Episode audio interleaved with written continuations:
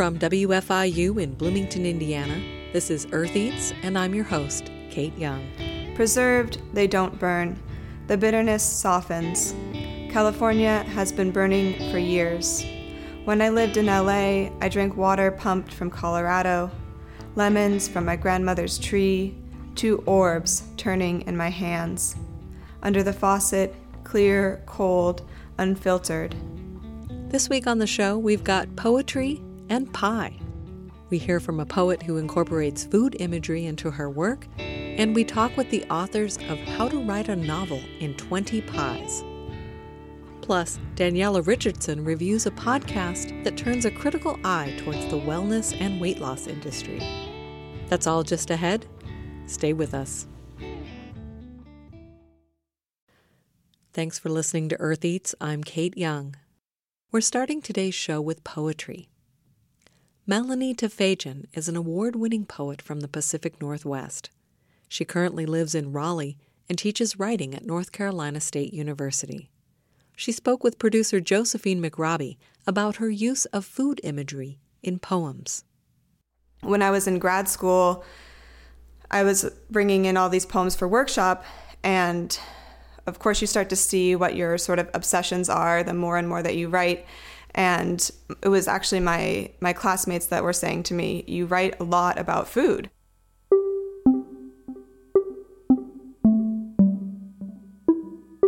My name is Melanie Tafejian. I'm a poet and writer and also a teacher my writing and food have sort of grown up together my whole life. I've been interested in food. My favorite gift as a kid was the Easy Bake Oven, but I also have had a lot of food related jobs. So I've worked on organic farms, I've worked as an oyster shucker, I've worked pressing juice, and all of these things I was doing sort of in conjunction with also writing.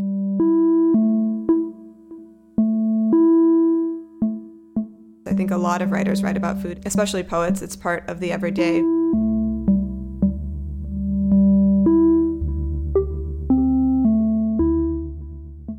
This one is, um, well, I won't explain it, I'll just read it. Oh, actually, one thing I will say about this one is that it's a sonnet. So it's 14 lines, and the end lines follow a sonnet rhyme scheme. Preserved lemons. Preserved, they don't burn. The bitterness softens. California has been burning for years.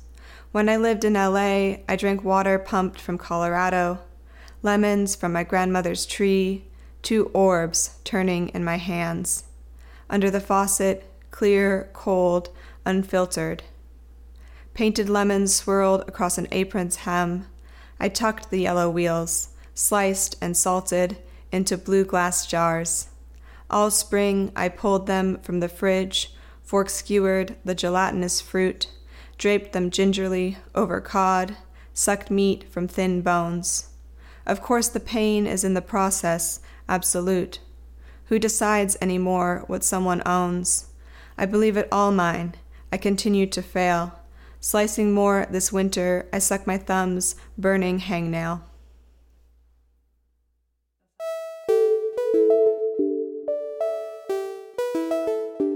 Two food poems that come to mind that I love.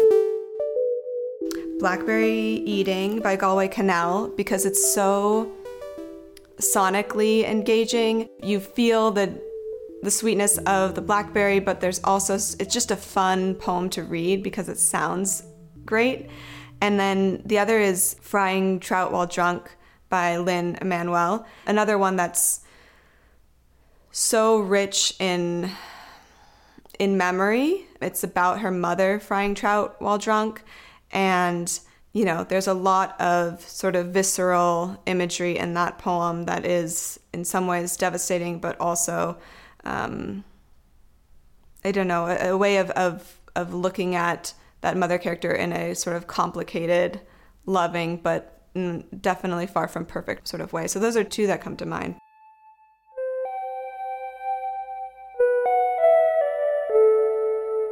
I went to Armenia in 2013 for the first time as a birthright volunteer. So my I have a grandfather who's Armenian, and I was there for about eight months. And during that time, a couple of those months, I lived in Shushi, which is now it has been taken over by Azerbaijan, but at the time it was part of Artsakh. So I lived with a family there, and then a few years later, I was in the Peace Corps and I lived in Albania. One of the poems that I'm going to read is called On Occupation, and it's thinking about you know, who does land belong to and what sort of forces have occupied that land. Um, both of those places were under Ottoman occupation, and so they have in common. They have foods that have been passed down from that time of occupation, but then there's also a history of oppression based on that occupation. And at the moment, the road between Armenia and this disputed territory of Artsakh or Nagorno Karabakh is closed, and there's about 100,000 ethnic Armenians who the road is closed, so they aren't able to have food imported in a lot of homes it's things like bananas or potatoes or things that you don't that you think of as readily accessible that when it's closed off then obviously it's a humanitarian issue as well. In addition to being you know you want to be able to celebrate your culture and a big part of that is feeding each other. This poem is organized in sections bread salt and heart which are sort of tenets of hospitality that come from albania greeting guests with bread and salt is also common in um, Armenia and a number of other countries. So that's the sort of way that this poem is, is sectioned. On occupation. 1. Bread. All afternoon we crack walnuts, pick shells from meat, a pyramid of little brains, glossy yolks cradled in walls of flour, kneading, sugar water on the stove, then the rolling and rolling, the long stick and flick of the wrist, baklava. In Kruja, I don't want to write about the women when they jumped, how they held their babies to their chests, wind whipping crumbs from their skirts, hair. I don't want to write about their tears or the silence after. In the apartment, we watch crows drop walnuts from six floors up. Inside, a grandfather cracks two in the palm of his hand, feeds the children. 2. Salt. Before the wedding, we fill white napkins with salt, twist and tuck them under bras for safety from the evil eye. We dance with pinkies linked, circle tables, twist hips, dodge young waiters hefting meat, platter after platter, kebabs and pork steaks. We descend from the mountains each summer to bathe in the sea. The iodized whiteness keeps us alive. 3. Heart. We eat in the butcher's house. Outside, dried persimmons hang like wrinkled worlds, an orange maze, hundreds in the window as we graze off Russian china. I mistake the heart for brain, doused in red sauce, lost in ricotta stuffed cannelloni. The man refuses to speak a Turkish word in his house, so we are lost when it comes to pickles or eggplant. An empty silence when asked to pass the or the no one can decide on kamshi, so we say it anyway. Later we drink, and tea made from wild thyme. Failing to find the word for thank you, we settle on grazie.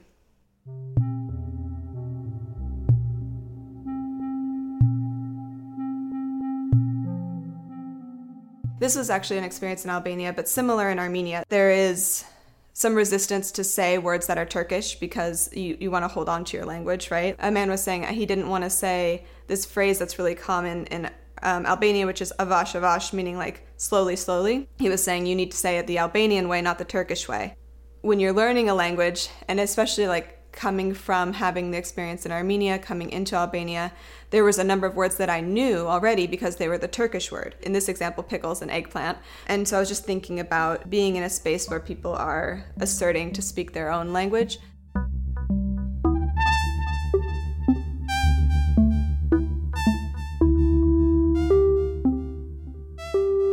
I think in poetry, you're always trying to tap into at least I am as a writer, tap into the five senses. And an easy way to do that is through food because food is sight and smell and taste and touch. But it's also memory and it's also meaning, right? Food can be a way of expressing love or a way of being sort of sexy or a way of connecting with romantic love or familial love or a way of mourning, a way of celebrating. It's there in, in, in all moments that have to do with human life.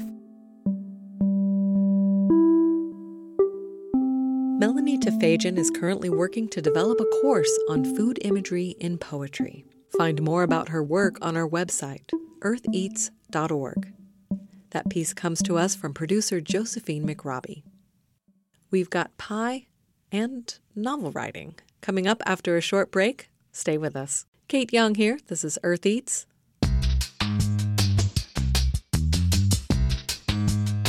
Next, we're going to talk about pie. Regular listeners of this show know that pie is always a welcome topic for me, but this time we're going to complicate things by also talking about writing. We're talking with the authors of the book How to Write a Novel in 20 Pies Sweet and Savory Tips for the Writing Life. Amy Wallen is the author and recipe tester, and the book is heavily and delightfully illustrated by Emil Wilson. I'm Amy Wallen. I'm an author, editor, a teacher, and baker, and candlestick maker. and I'm Emil Wilson, and I'm an illustrator. I started our conversation by asking Amy a reasonable question, one that might be on your mind too. How did she come up with the idea to write a book about novel writing and pie making? Well, it was a combination of, I guess, two ideas that came together. And maybe that's how pie works too. But I was standing in front of a classroom and realized I'm telling the same stories over and over to this this group of people who are looking at me as though I have all the answers to how to write a novel. And I wanted to write them down. So I thought I'm going to write all of those down. At the same time, I knew that the story was going to be about how to survive writing a novel, really, because it's everybody takes a different journey. And for me, the way I survived it was comfort food of pie. I've been a pie baker for a long time. I never really put the pie and the and the writing together until I started realizing that that was what I would do when I, you know, got stumped or you know felt like this is never going to end or I'm never going to get a you know book written or a book published, and I would bake a pie and eat it up and move on. You know, was a great way of sort of realizing, oh, okay, I'd taken a break, stuff in my belly, and and then feeling like I could keep going. It's not as much a book about how to write a book, I mean, you, you definitely do include some lessons on craft, but it's more, it seems to me, strategies for pushing through the difficult times and the torture of the book writing process. Uh, would you like to talk a little bit more about that? The title is a bit of a of a misnomer in a way in how to write a novel. The surviving the writing life, I think, is really the truth of it when I first started writing it, before Emil came along and was helping me with the visual part of it, I was calling it perseverance because I really felt like that's how I persevered through uh, the whole journey was was through pie. And so the how to write a novel in 20 pies is, is sardonic in the same way that the the narrative of the book is also sardonic about, you know, I want people to have fun, laugh when they're having a really tough time, pick up the book, you know, read a random chapter that maybe something about they're struggling with. Like there's one chapter, the joy of rejection. So you've been rejected, you know, read that, maybe laugh about it, laugh about your own foibles, your own process, or maybe we can even cry together. And then there's always a recipe at the end where you can make a pie after you've, you know, cried over all those agents that said no. Can you say anything about why pie is the focus and not just sort of baking in general or cooking in general? Well, to me, pie is well, my own personal story. I was a big chicken pot pie fanatic as a kid and grew up, and that's actually why I ended up becoming a pie baker because I wanted to make homemade pies. I got kind of tired of the, you know, as I got a little older, the Swanson's pies that came in the little frozen boxes were not my thing. And then it just kind of evolved into where people found out I made pies, so they would ask me to make them a pie or for a gift for a friend or things like that. And then I've been doing this big bake sale every November. There's actually a in the writing world there's something called NaNoWriMo, which is National Novel Writing Month, and the goal is to write 50,000 words by the end of the month. So you write every single day and I change it to NaNoPieMo, and I bake a pie every day for the month of November, and I auction them off, and the auction the money goes to the the nonprofit where I work. So, so I guess pie was just my life, you know. I I do make cakes. I've been a big failure at bread every time I've ever made it, but I do bake other things. But I think pie is also just kind of fun. Pie is really a comfort food more than, say, cake. You can't make a savory cake, although I, I guess you could. Maybe somebody's tried that. Maybe somebody should. And there's just so many different variations on pie. So, so you also talk about movement as a key element in the process of maybe taking breaks from writing. And you talked about riding your bike or also gardening or walking. And I was wondering if you could talk a little bit about what you learned about how the brain works and why we often find ourselves making insightful connections while doing other things. There's a little moment and I'm I'm not any kind of scientist or sociologist or researcher, but I I was trying to figure out personally why does our brain suddenly make a connection to something as though our subconscious decides okay, I'm going to give you this little secret tip now. Or like sometimes when we're falling asleep and an idea comes to us, or we're making a pie and suddenly the answer to that chapter comes along, or like I said, riding a bike and you figure out, you know, how a scene is going to work. These things, I mean, and they can be anything. It doesn't even have to do about writing. I mean, sometimes you figure out, you know, how to like you know, solve the problem with how your kids are getting along or something. You know, I just kind of that something in your brain works, and and there is a, a theory to the chaos in our brain and how stepping away from it it can settle, and that gives that space for our subconscious to take the information and sort the files, so to speak, and so.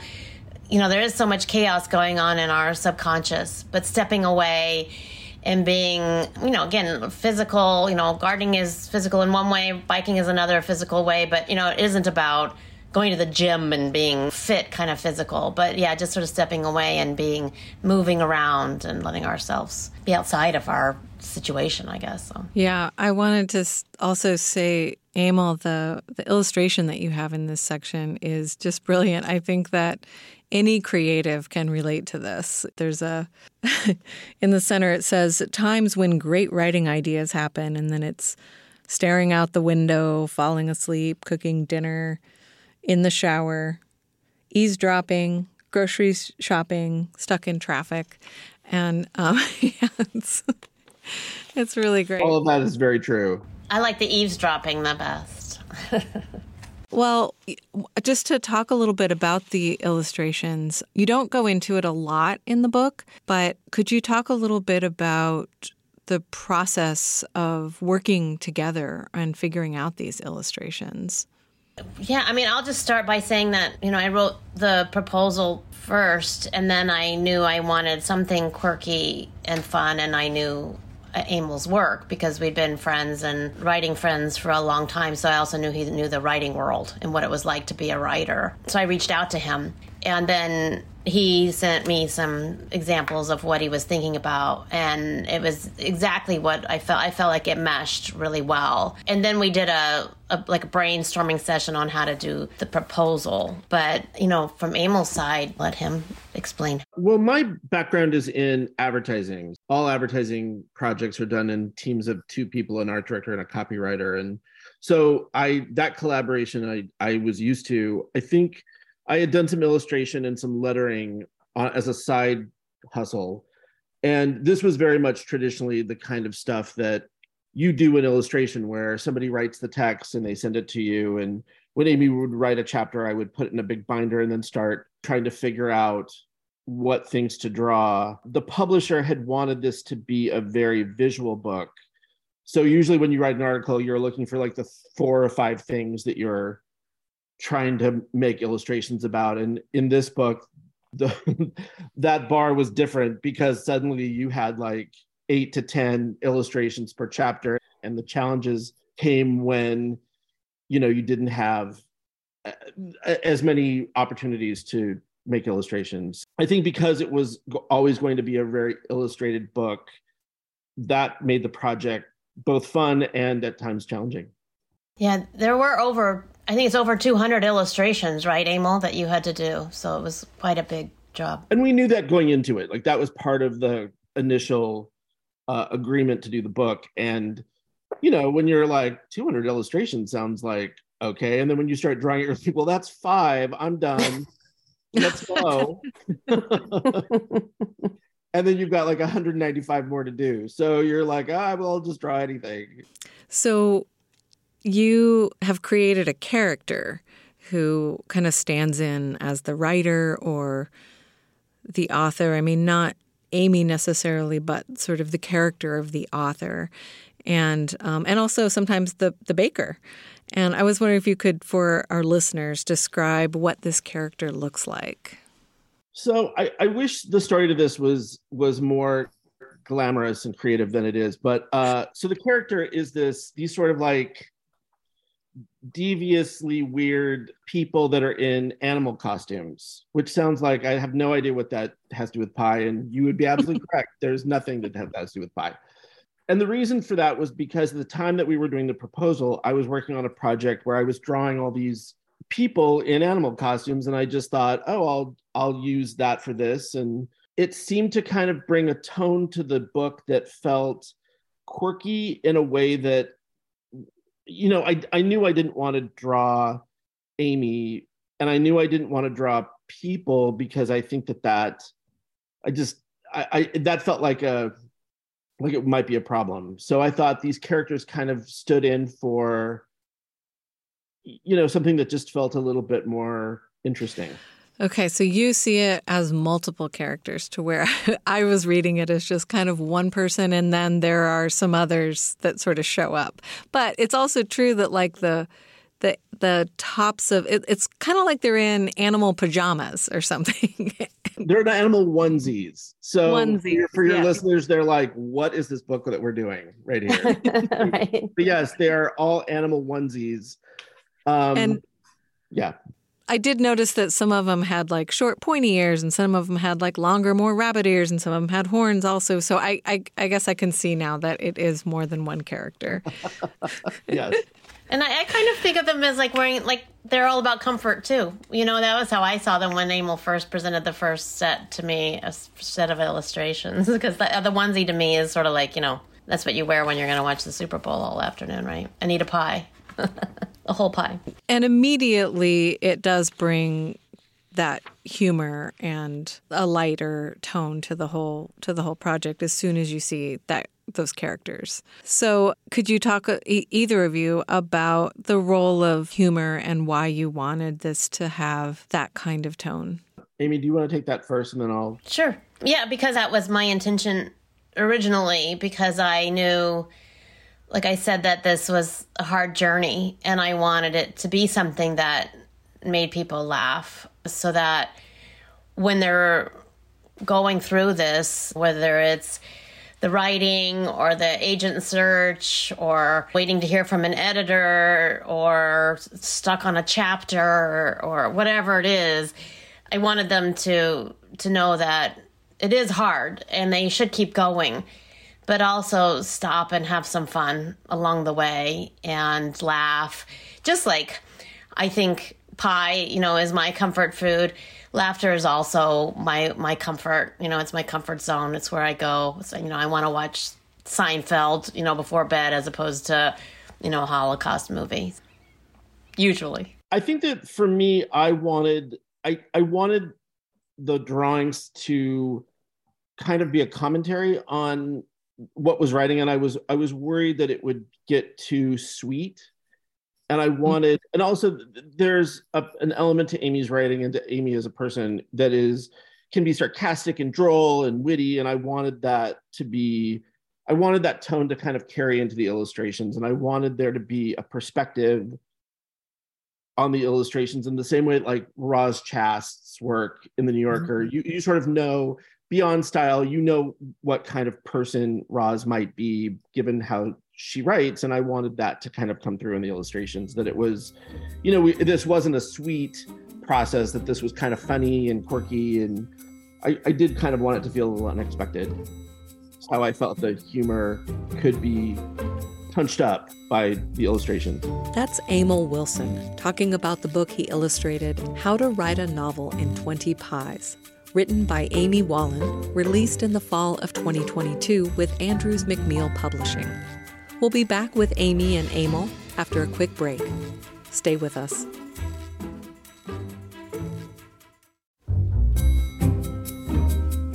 You're tuned to Earth Eats. I'm Kate Young. let's return to my conversation with Amy Wallen and Emil Wilson, creators of the book How to Write a Novel in 20 Pies. Emil, I know, even though you didn't identify this in your introduction, that you are also a comic artist. And there are some really just full comic strips in here, or like full pages. There's a spread, for instance, a two page comic spread with the author character firing a cast of characters for the book once the author has decided to abandon an idea. And I was wondering if you could talk about how your it's really funny actually. It's so funny. That's the funeral pie right? Yes that's right before the funeral pie I love that one. segment. I was wondering if you could talk a little bit about how your comic making skills inform your illustration for this project or just anything that comes to mind about that. Well in, interestingly we worked on this proposal. I i was in advertising for years and then about four years ago three and a half years ago decided to take a hiatus to work on some comics work and i attended the center for cartoon studies in vermont. And so this proposal predates going to school but then once i was in school and we were continuing with the pitch and continuing with producing the book i wanted to bring comics into it just because i had I had done it. So i was like and i you know can we find an opportunity for that to happen? And as it was i think that amy was looking for a way to do different pies. And so there i had offered to do a funeral pie.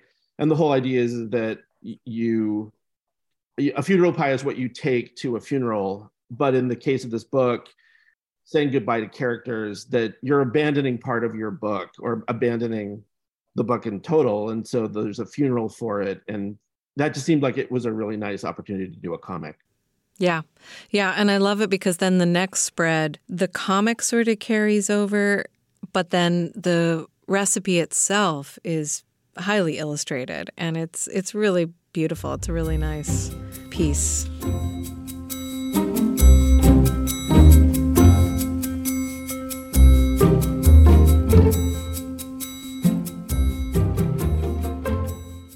Had one other question about the relationship with the illustrations and pie. You guys aren't in the same city, or yeah. So I'm guessing you didn't have pie together or bake pie together, but did Amy send you photographs of particular pies, or was it really just kind of going with your own interpretation? You know, I think there's a, a hand pie, a Tibetan hand pie that she sent me pictures of because I didn't know how it was going to look and other than that, I made it up as I went along. I mean, I I come from a family that was very into pie, and you know, the mythology in my family is that my mother was forced by her mother-in-law to make a pie a day when my grandmother lived with them before I was born. And even though that's a complete myth and a complete exaggeration, I know my mother well enough. I, I felt pretty confident that I could draw pies and and I too was a big fan of pie as well. So yeah. Um, well, yeah. Also, the the pies aren't particularly realistically rendered. They're just, you know. I mean, pies don't dance. There, there's a, there's a lot of pictures of dancing pies. So yes, uh, no, they're not realistic. Oh, I just I just turned to the page of the lemon meringue toppings as hats. it's really good. I had another topic that I wanted to to get into a little bit, which is saying more about how pie figures into really the structure of the book. You know, sometimes it's part of your own story, Amy, like when in the in the memoir aspects of the book, like what do you do with a freezer full of salmon after you and your salmon fishing husband have split up?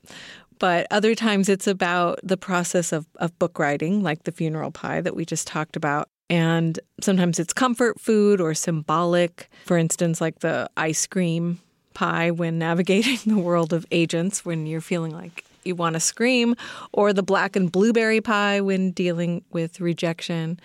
I was wondering if you could just talk a little bit more about how you thought about that that structuring and how you were going to work pie into this. Yeah, it was interesting. I actually uh, Emil and I bonded years and years ago over pie um, back when we were uh, both writing books together, and uh, and I think that I, you know, starting with that, where I knew that there's something about when you are writing having that comfort food and that need for comfort food, whether it's macaroni and cheese or whatever. And then, you know, writing this, when we, when Emil and I did the proposal, you know, the first, again, it was kind of like Emil and the illustrations. The first five pies were pretty easy to think about. Like the black and blueberry for rejection was, was easy, right? I mean, you know, you're feeling a little bit beat up after all of that rejection. So, that comes together. Chicken pot pie was my favorite and my first pie. So that also seemed like the, and that's sort of like the cliche comfort food. So that seemed like that's where we should begin. So that seemed perfect. So at that point, then I knew I already had to have both sweet and savory. And then that lent itself to also how, you know, writing can be both a sweet and savory experience. But I also, you know, along the way, it became harder to try to figure out how the pie and the and the book were going to be coming together. There was another one, the warrior steak and cheddar pie was a little easier because I felt like, okay, you've got this steak and cheddar. It sounds like, you know, warrior pie. And that can go in a chapter when you're really you know, making things happen and working towards things, and you got to keep your, you know, spirits up and you got to be strong and get through something. And then it got, you know, more and more a little harder. So then I started taking how I made a pie. Like, for instance, the lemon meringue pie is a good example because I hate meringue. I still hate meringue. And so I would not make a lemon meringue pie, but everybody was asking me for a lemon meringue pie. And I would make a meringue and it was lousy. And so I have this pie guru that I go to her workshops all the time. It's actually her recipe that I put in here, although I do change it up a little bit because I like to add some ginger. And that was the pie that I write about how you have to have teachers to help you out and you have to have a way of practicing and learning through stages from somebody that already knows how to do it really, really well. So then I started looking at pies in that way, not just like what they're called, but how did I come to that pie? You know, how did that pie become the pie that I was making? And like hand pies, you share. So you take that to your writing group. And I talk about writing groups and, and things like that. And then, of course, Emil had the great idea. where He's like, well, we need something when, like, you know, what about a chapter on like when you, you know, have to just let go of a book, like you're done. It's clearly it's not working. You got to let go. And that's when the funeral pie, he's like, what about the funeral pie? And that was his idea. And I thought that was perfect because it's true. There's just times when you're like, this just isn't working. And he did a real, I mean, it's really sad. It's really hard. He did a fabulous comic that is absolutely hilarious about letting go, where the characters are like, wait, what? I was gonna, you know, I was gonna fall in love. And they're like, yeah, no, it wasn't gonna work out.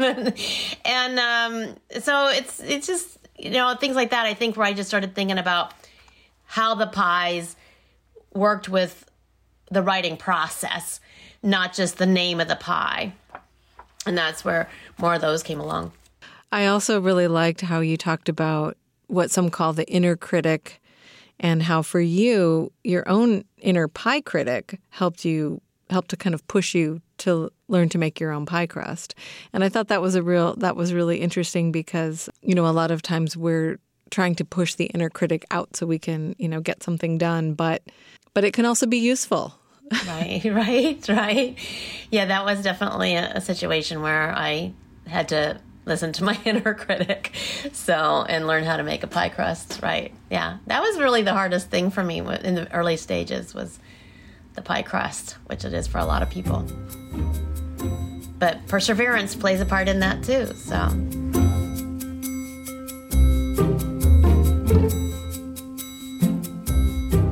You already spoke about this a little bit, but I wanted to, to ask you about a couple of things the Savory Salon series. Sure. That was also as a teacher trying to figure out how to blend my pies and my in the writing because again I feel like it's a comfort food. And so I started doing workshops in my home and manuscript workshops where people came and that not not just short story sort of stuff, but more like you brought a whole manuscript and we read them in advance and we'd spend a weekend. And because it was such an intense workshop, I made pie and served pie at the workshop, and that was part of it. And then the salons were, I knew because of working in New York and then also being in San Diego. I knew a lot of published authors, and when you're aspiring writer, you want to meet authors and find out their story and how did it happen and how do you get there and how do you get to be you. And so I would invite authors to come and spend a day in my living room and then invite like eight to 10 people, you know, aspiring writers or even just readers to come and hang out with the author a day. And then you got to know them. And there's something about eating because there's, you get to know people so much more intimately over food than you do just you know, in a conversation on the phone or something like that. So, or even just a reading at a bookstore. Yeah, that's what I thought was interesting is the including the pie, including the food in these intimate discussions about an author's work or a celebration of their their work. That's awesome. And then you you mentioned this, but I would like to, to just hear a more thorough explanation about your NaNoPieMo. Yes, NaNoPieMo. Uh, it was it started off as a a personal challenge just to see if I could do it. You know, there was this, like I said, NaNoWriMo, which is National Novel Writing Month. And I was going to try to do that and bake a pie. I couldn't, you know, I can't leave well enough alone. So I was going to do my, my thousand, you know, a thousand, I think it's 1,700 words a day you're supposed to do in order to reach the 50,000 at the end of the month. It's a big, huge worldwide community that gets together to do this. So I was going to write and I was going to bake a pie a day, you know, up the ante. well, let's just say the writing went off into the Netherlands, but the pie baking I kept doing and I just was having a blast. I mean, at first I was kind of frantic and I, in fact, I even broke my flour jar like the first week, you know, because I was moving around so fast and but it it ended up being yes it was a challenge i found at the end of the month I knew more about pie. I felt more confident about my pie baking. I did it. I made 30 pies in 30 days, gave them away. And it was kind of like a first come, first serve. Whoever wants to come by the house and pick up the pie, it's yours. And and I also just felt really, you know, like any challenge, if you succeed at it, you feel really good and accomplished and just like writing a book. And so I the next year came along and people were asking about it. You know, are you going to do Nano NaNoPieMo again? I was like, yeah, sure, why not? It was so much fun. So the second year I did it, and that year people started paying for them. I can't remember exactly how that second year. Anyway, I'm on my fourth year now. But the third year, I decided, you know, I'm just doing it for fun, for me. So I started auctioning off the pies instead because I'm like, okay, if people want to pay for them, I'd rather raise money and do it like a bake sale. And I worked, like I said, for this nonprofit. So I started doing it as an auction and I thought, oh, you know, I'll raise like 500 bucks. and I ended up raising over $2,000. So I was like, okay, well, I'm going to do the same the fourth year and this year I did it and people got because now people know how it works and what's happening and they get excited and they they start strategizing on which pie on what day and what and I don't have anything planned. I don't even know when I'm going to make a certain pie. But some people want the savories, and some people want the sweet, some people want the berry pie, and some people want it like it gets close to Thanksgiving. They want to stock up with the pecan and the, you know, the chocolate pie before Thanksgiving, and you know, and so they start strategizing and i and they start they are bid each other. They also figure out you know just like a silent auction like waiting until the last minute to send in their bid so they can get the higher bid you know and, and outbid someone else. Anyway i ended up uh, raising over $6000 this year you know and i'm just making a pie. So people were really into it. They have fun you know and i'm exhausted at the end so. The nonprofit that amy raises money for is called ocean discovery institute we have a link on our website if you'd like to learn more. While Amy and Emil have a lot of fun with the pie recipes in this book, they are actual recipes, like you'd find in a cookbook. I'm looking at the No Guarantee Peach Pie, which is really completely illustrated. Emil has has illustrated every step you know, from selecting the peaches to getting the peaches peeled to to finishing the pie and just as someone who does do a lot of baking, especially pie baking, I feel like the instructions are coming from someone who has made a lot of pies and who knows like, oh, if you don't do this, then your crust is not going to get brown all the way. Or if you don't add some thickener to this fruit, it's going to be too too juicy for your pie. So yeah, it just it feels like there's a lot of, of attention to detail in a lot of these recipes. So it is a book about writing, but it is also a book about baking pie. Yes.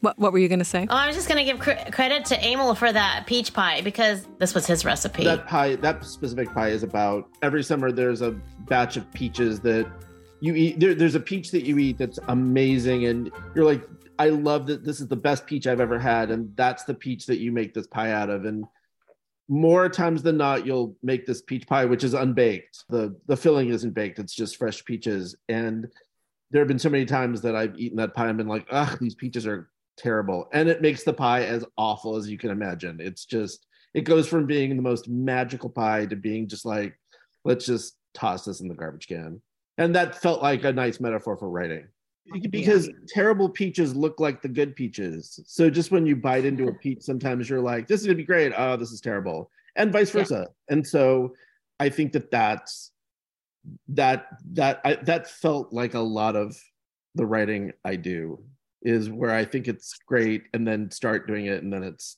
oh no, this isn't great at all. and vice versa. So there you go. In conclusion, thank you both so much for talking with me. But I was wondering if you could each say what your favorite pie is. That's always a hard one. Thank you so much, Kate. This has been a lot of fun. I'm I'm saying thank you in order to stall so I can tell you which pie because I always have a hard time deciding. But I think for me, it is the salmon and portobello pie that the recipe that's in here. It was one I created, but I also still love it. It's a favorite of mine.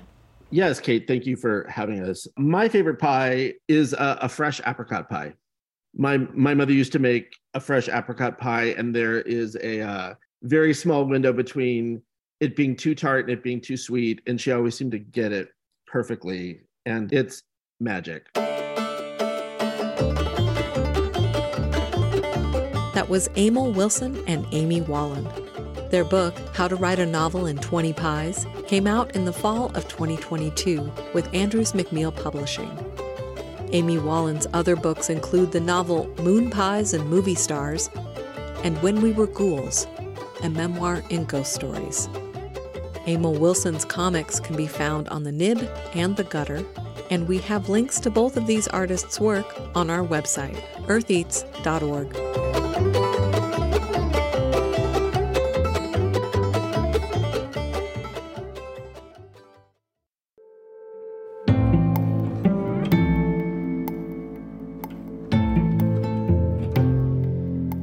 Next up, we have a review of the podcast Maintenance Phase. This review comes to us from Earth Eats producer Daniella Richardson. Maybe you've fallen victim to a health fad or two. As both a young, impressionable person and a fat person, I definitely can say that I have. What we've come to understand as quote unquote healthy eating is often misguided health information and an insane amount of anti fat rhetoric, all wrapped up in a pretty bow. In a world where skinny seems to be the goal, the things we eat quickly can become sources of judgment from others and take on meanings that something like a sandwich probably shouldn't have. And more importantly, the lack of informed discourse on these health and wellness issues can get in the way of learning how to properly take care of ourselves.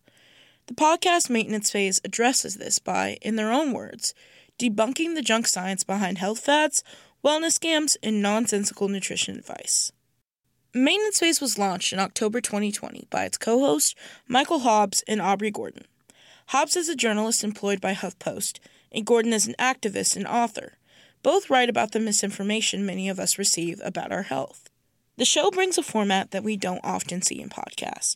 In each episode, the hosts alternate roles. There's the teacher and the student, so to speak. One person will thoroughly research the chosen topic and present those facts in depth, while the other listens and offers insight, questions, and commentary as they go along. The information is pretty easy to follow, and they cite sources that allow the audience to follow along with the host as they unpack their chosen topic. The hosts often start off the show with an unbiased position. They simply present the facts to their co host and the audience. However, as it continues and the topic narrows, their personal views on the subject matter start to become very clear. The conversational nature of their show makes it feel inclusive to its listeners. Many podcasts can make you feel like you are observing through a window, but Maintenance Phase practically opens the door and pulls up a seat for you at the table. Along with this, they're humorous in their delivery and relatable in their responses to the research they present.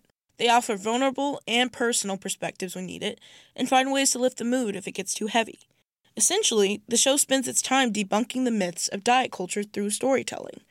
For instance, in one episode, they might expose the misinformation spread by a falsified weight loss program, and in another, they could pick apart the supposed health solutions offered by a celebrity owned brand. They appear to enjoy the process of their celebrity takedowns, but at the same time, they simply expose the lies and share the truth. A recent favorite of mine was their episode titled, Is Being Fat Bad for You? This episode dives into the years long battle of data between epidemiologist Katherine Flegal and Walter Willett. Flegal conducted and published a study in 2005 that found being overweight was associated with a lower mortality rate compared to being a normal weight, and being obese was associated with a higher mortality rate. Willett disputed Flegal's findings, prompting an academic battle that lasted almost a decade. Here's a short clip sharing a little bit of what Aubrey and Mike had to say about these events, starting with Katherine's research. So basically, I mean, the, the number one finding of her paper is that like people in the BMI overweight category are slightly less likely to die. So a little bit of fat has like some protective effect on mortality rates. The other big finding is that skinny people are more likely to die. So in the fattest category, like the obese category, she logs 26,000 deaths. In the skinniest category, she logs 33,000 deaths. Yep. So one of the quotes that goes around about this, this is sort of how it ends up in the mainstream media coverage of it is Given current government guidelines, it appears that the average person is better off being 50 or even 75 pounds overweight than 5 pounds underweight. This is a thing that also gets sort of thorny, right? It's worth noting very thin people are more likely to die than very fat people. And Yeah. there is no cause for you as a layperson to then start talking to very fat people or very thin people about how they're going to fucking die. I like it when you stand up for thin people. I like it. Won't someone think of the thin? I like it when you say thin rates. There's all kinds of actually cohort studies that show this same pattern of like this weird spike for thin people, a little bit reduced mortality for people that are like a little bit overweight, and then a higher curve for people that are like fat. Mm. They call it the U shaped curve, even though it's like more like a Nike swoosh. But it's an extremely consistent finding in this kind of research. There, there's now these two papers, both of which are from the CDC, saying completely different things. From a political standpoint, the show is clearly left leaning. However, it's much more than politics. They want to inform and help individuals grow and shape their opinions with the whole truth of what is beneficial or harmful to their health beyond what society thinks a healthy body should look like. As I said earlier, I myself am a fat person. I have been my whole life. And coming across a piece of media like Maintenance Phase was a head turner for me. I've never had any particular media that devoted itself fully to cracking down on the misinformation and harm that can come from the health and wellness industry.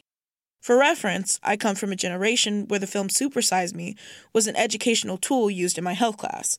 And now, as many of us know, that film's message turned out to be saturated in a whole lot of bad science.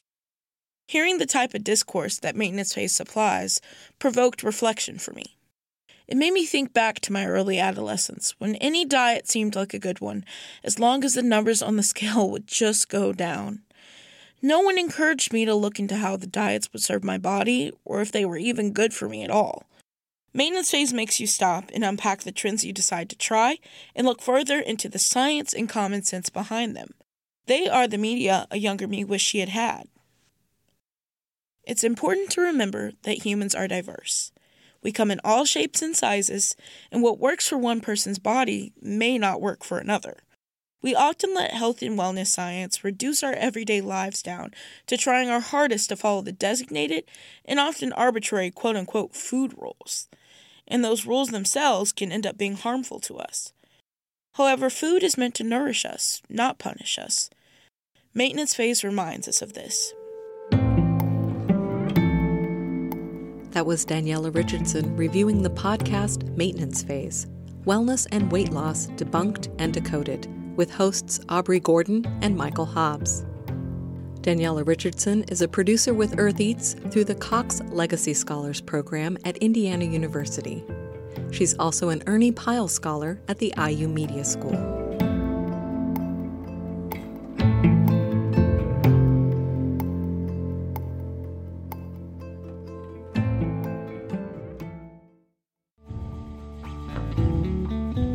That's it for this week's show. Thanks for listening, and we'll see you next time. Earth Eats is produced and edited by Kate Young, with help from Aabon Binder, Alex Chambers, Mark Chilla, Toby Foster, Abraham Hill, Samantha Shimenauer, Peyton Welly, Harvest Public Media, and me, Daniella Richardson. Special thanks this week to Josephine McRobbie, Melanie Tafejian, Amy Wallen, and Emil Wilson. Our theme music is composed by Aaron Toby and performed by Aaron and Matt Toby. Additional music on the show comes to us from the artists at Universal Production Music. Our executive producer is John Bailey.